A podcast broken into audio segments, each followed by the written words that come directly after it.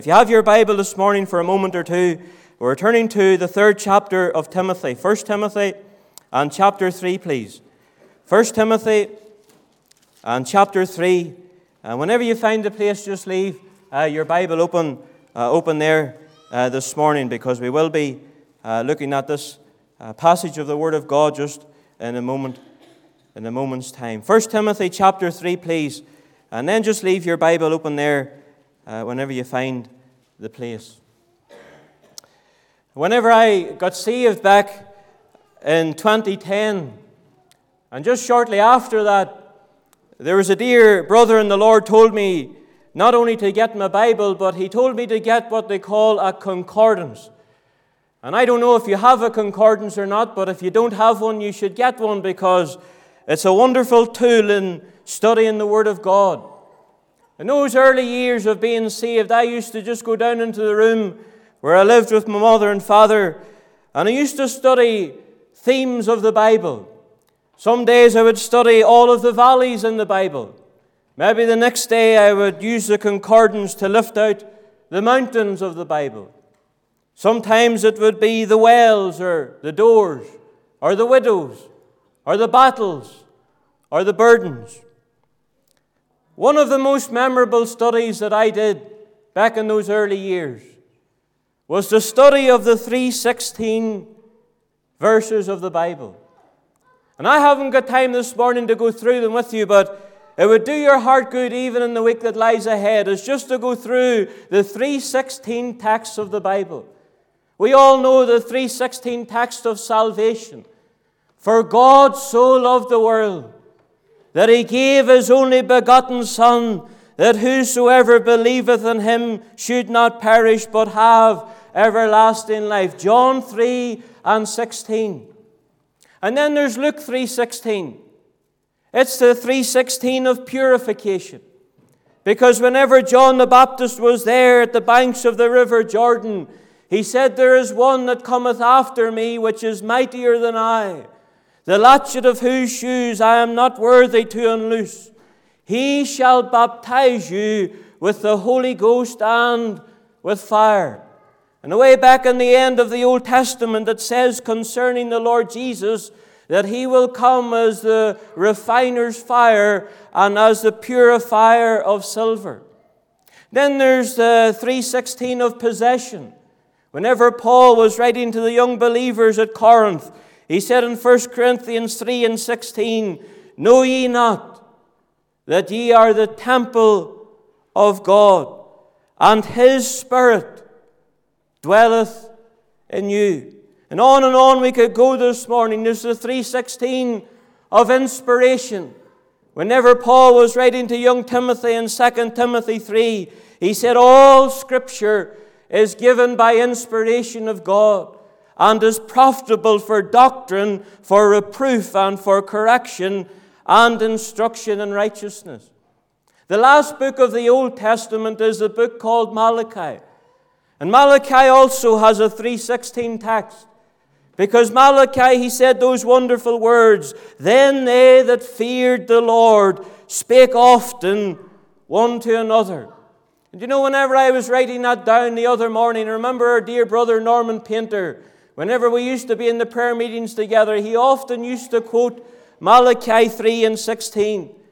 And he used to walk around the prayer meeting, and this is what he used to say They that feared the Lord spake often one to another. They didn't talk about one another, they talked to one another. And then he goes on and he says this And the Lord hearkened, and he heard it.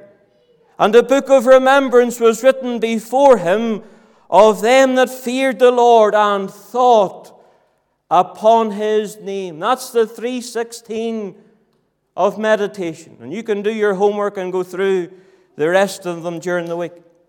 Here in 1 Timothy chapter 3 and verse 16, we've got another one. And this is the 316 of manifestation. Look at it for a moment, and without controversy, great is the mystery of godliness. God was manifest in the flesh, Now, I just want to be short this morning and simple, and I want you to come with me and use your mind because many times from Genesis right to Malachi, the end of the Old Testament, God revealed and manifested Himself in many ways. He manifested times His power. He manifested times His provision. When he brought the children of Israel through the wilderness, and even for those 40 years when they were living in unbelief, he still gave them the water from the rock, the manna from heaven, and the quail to feed them every day. There was the fire by night and the cloud by day. And there's times when God manifests different aspects of who He was right throughout the Old Testament.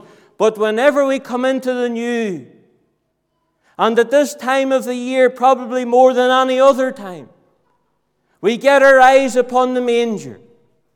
And you know, my dear people, God manifests Himself in a way in which He had never done before. This word manifest here in the Greek is the word phanero. It's the word to bring out into the open. It's the word to set in clear view. It's the word to suddenly appear.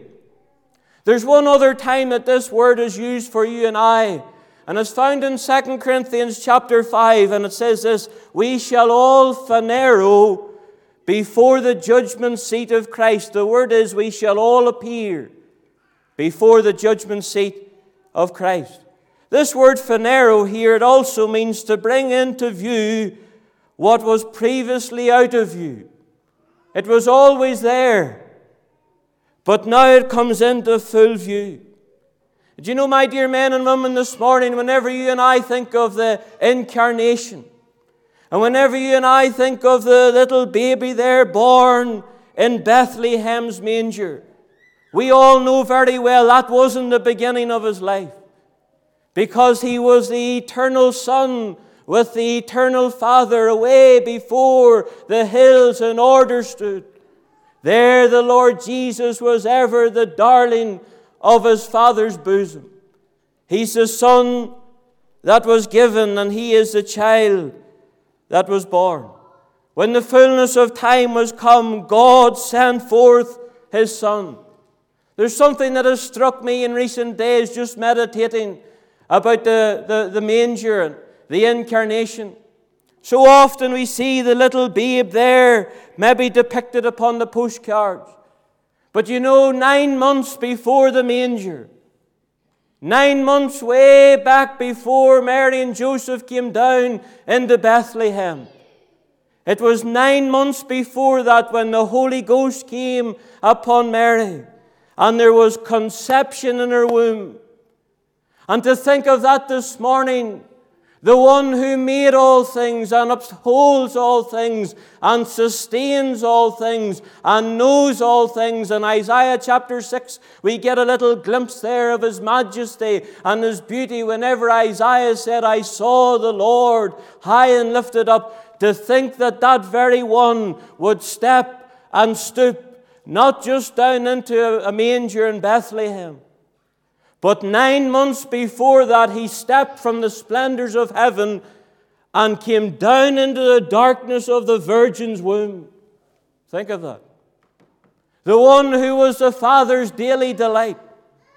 The one that the angels continually cried, Holy, Holy, holy. There came a moment whenever the Holy Ghost came upon Mary, and that Holy One that was born of her was called the Son of God. He was the invis- image of the invisible God. In Philippians chapter 2, we read this Let this mind be in you, which was also in Christ Jesus, who being in the form of God, thought it not robbery to be equal with God. He didn't see it something to be grasped at. The devil wanted to grasp it, but he couldn't get it. But the Lord Jesus, the eternal Son, my the one who was co eternal and co equal with the Father. The Bible says there, He made Himself. And you see it in this morning, and you look even at the stars, maybe tonight, or the moon, and all of those wonderful stars and planets are there. He made every one of them. He made Everest. He made all of the great spectacles that you and I see around the world. But wonder of all wonders that He made Himself of no reputation. And there He comes down into the Virgin's womb. In John's Gospel, chapter 3, and verse 13, we read this He came down. He came down. That word is the word to come from a place of high position to come down not just to a lower position, but to the lowest position. My, he left the splendors of heaven. I would love to have seen that moment whenever there on the throne of heaven. My, he stepped down. And he stepped down not only to a lower place, but to the lowest place. And he came down into the Virgin's womb. You know, he not only was born in the lowest place, he lived in the lowest place. Nazareth was the sin capital of Judea, it was despised. He not only had the lowest birth, he not only lived in the lowest place. I think we would all have to agree this morning in aspects of the world, he died the lowest death to be nailed to a cross. To think that the Lord of glory, my, whenever Mary, whenever that little babe was born and she, she held the baby Lord Jesus, God, manifest in the flesh. Oh, I tell you, whenever she gazed upon him, and she looked into his eyes and she examined his little features, oh, how she could have said, Great is the mystery of godliness. God was manifest in the flesh. Look at verse 16 again. It says, And without controversy, great is the mystery of godliness. God was manifest in the flesh, justified in or by the Spirit. Do you see that word justified there? It's the word to be vindicated, it's the word to be approved.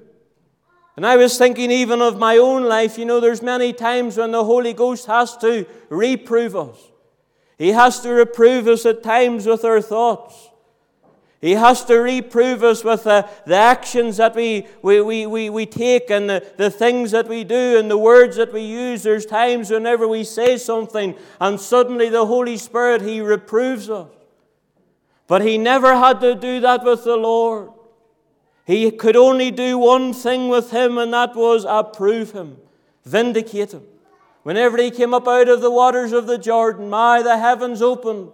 And John said, I saw the Spirit descending and resting upon him like a dove. And I want to ask you a little question this morning, just before we close. Is there anything in your life or my life this morning that God, the Holy Spirit, doesn't approve of?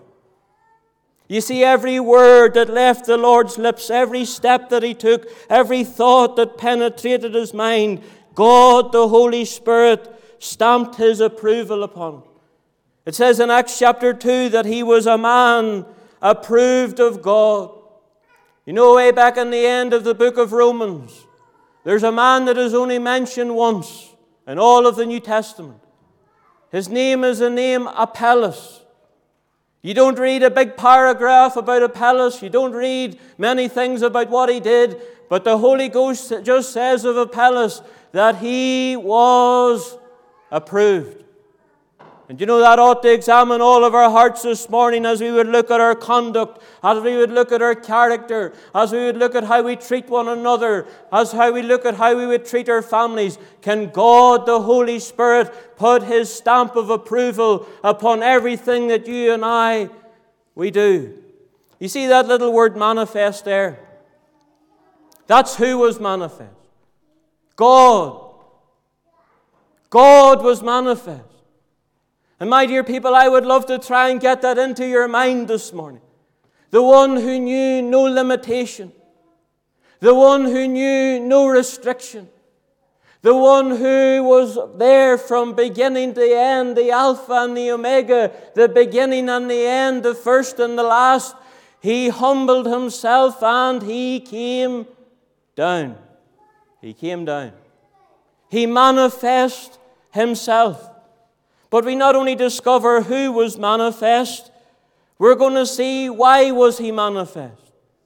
And there's three reasons why the Lord Jesus Christ, God, was manifest in the flesh. And I haven't got time to go through them all with you this morning, but I'll just fire them out to you. You know those lovely verses in 1 Peter? And often we quote them round the table. Maybe there'll be some brother will rise to his feet, and maybe with tears in his eyes and emotion in his voice, he, say, he will say something like this from the first letter of Peter For ye know that we were not redeemed with corruptible things such as silver nor gold, with the, uh, from the vain conversation received from the tradition of our fathers, but with the precious blood as of a lamb without blemish and without spot. And then Peter goes on and he says this Who was before ordained and was manifest in these last times for you. Just for you. Now, I just want you to think of that this morning in the bustle of Christmas and all that the world would seek to lay upon us. To think that God was manifest not just for the world, and thank God that He was, but for you. Just for you. You remember whenever the angel was speaking to the shepherds in Luke's Gospel, chapter 2, the angel said, For unto you is born this day in the city of David a Savior. And my dear unsaved this morning, God was manifest in the flesh for you, just for you. And my dear believer, this morning that's in the trial and in the storm and in the midst of the affliction, thank God that He left the splendors of heaven for you, dear. Just for you. God was manifest in the flesh for you. He humbled Himself and came down and down and down. He was manifest for souls. And then Peter and John goes on again, and you'll get it even in the Hebrews. In Hebrews chapter 9, it says this But now, once in the end of the age, hath he appeared. The same word as the word phanero, it's the word manifest. He was manifest to put away sin by the sacrifice of himself. That's why he came down. My, to think of that this morning. To think, my, that the Son of God came down not just for your soul, but for your sin. He was manifest uh, and he appeared. He was phanero to put away sin by the sacrifice of himself. And whenever the Lord Jesus left the throne room of heaven and came down nine months before the manger into the darkness of the, the matrix of the Virgin's womb, he knew that He not only was coming for you and for me, but He knew that He was coming for your sin and for mine. He appeared, Phanero. He came into full view to put away sin by the sacrifice of himself. That's what John said in 1 John chapter 3. He was manifest to take away our sins. Lastly, he not only was manifest for souls, and not only was he manifest because of sins, he was manifest because of Satan. In 1 John chapter 3, we read there, For this cause was the Son of God manifest that he might destroy the works of the devil. And I can tell you, my dear people, this morning, if Christmas means anything, and if the, the virgin birth and the manger means anything, and if the cross means anything, it means victory this morning whenever the Lord Jesus came down for you and for your sin. He came not only for that, but He came to destroy the one that was seeking to destroy your life and mine. He was manifest to destroy the works of the devil. That word destroy there is the word luo. That's an easy word to remember. Luo. That word luo there is the word to release. That's why he came. He came to set the captive free. It's the same word that whenever the Lord Jesus went down into Bethany and he found two women there that were mourning and they had broken hearts. And maybe there's a woman here this morning and you have a broken heart.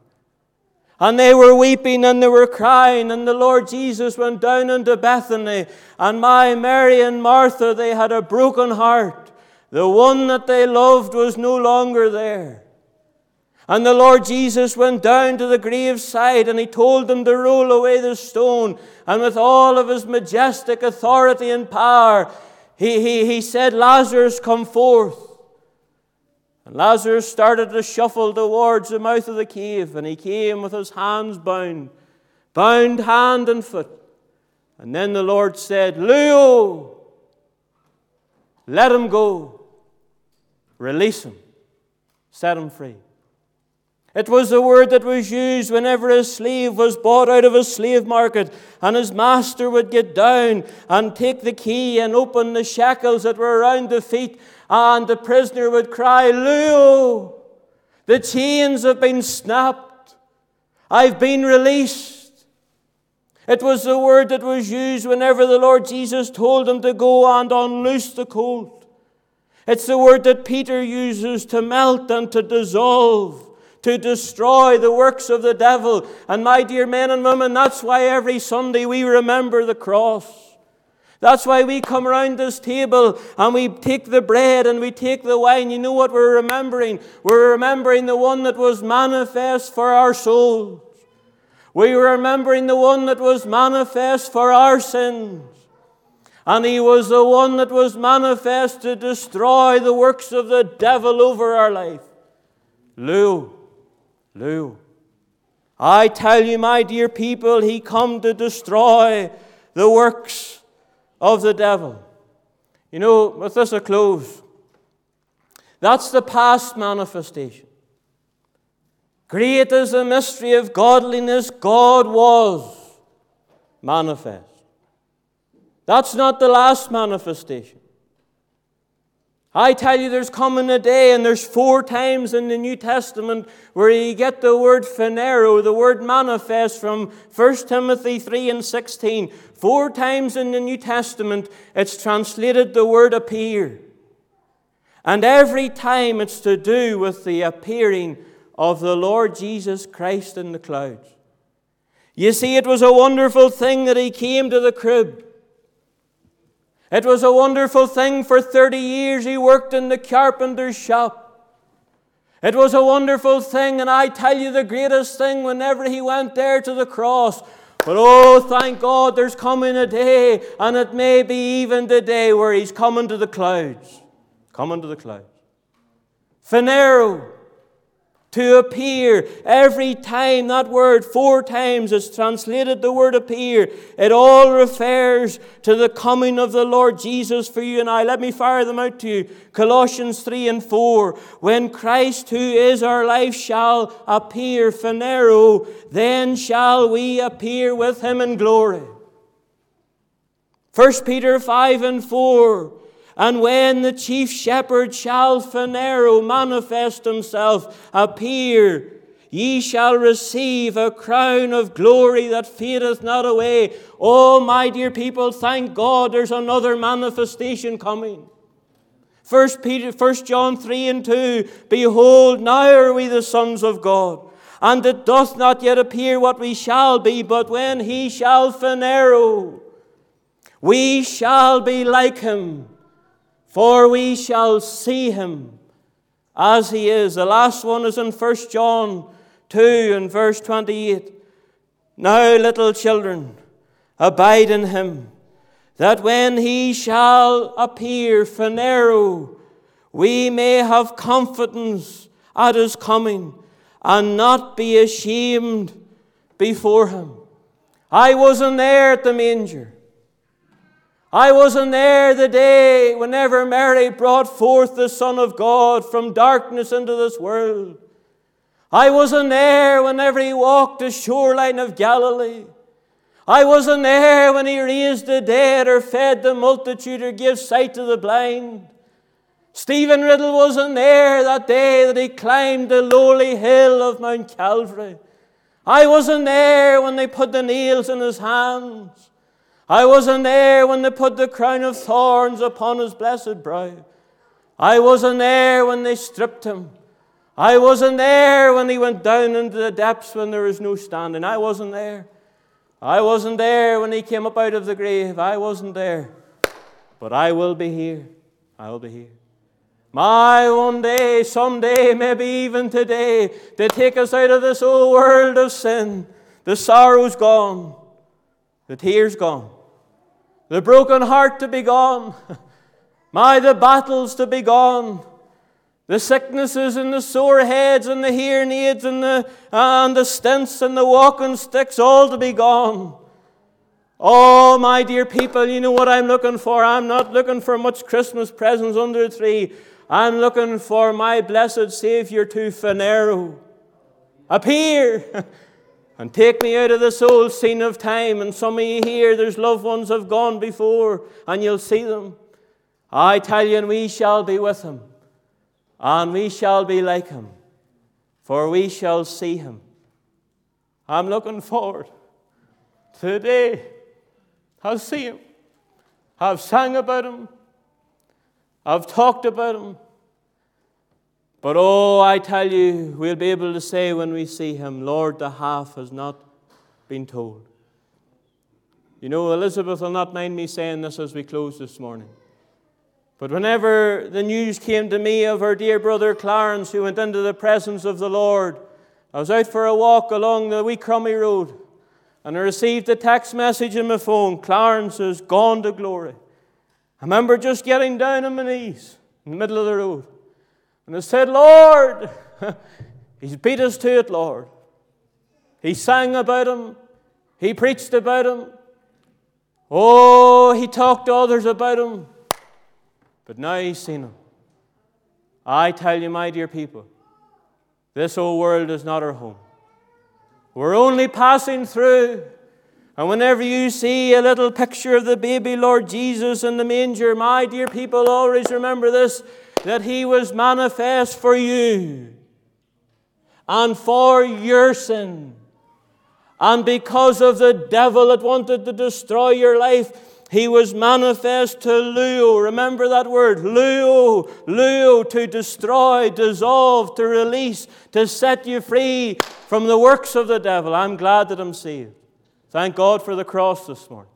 Thank God for the precious blood. Thank God for the one that died for you and me. My dear people, we're despised by the world. But to think that God loved you, dear. God loved you, sir. He sent the darling of his bosom to die just for you, but he's coming again. Phaneroo, he's coming back. We're going to stand to our feet and we're going to sing out of the chorus book 273. 273. You're the Word of God the Father from before the world began. Every star and every planet has been fashioned by your hand. All creation holds together by the power of your voice. Let the skies declare your glory. Let the land and seas rejoice. Would you not stay with us this morning if you're saved? And remember, remember why he came.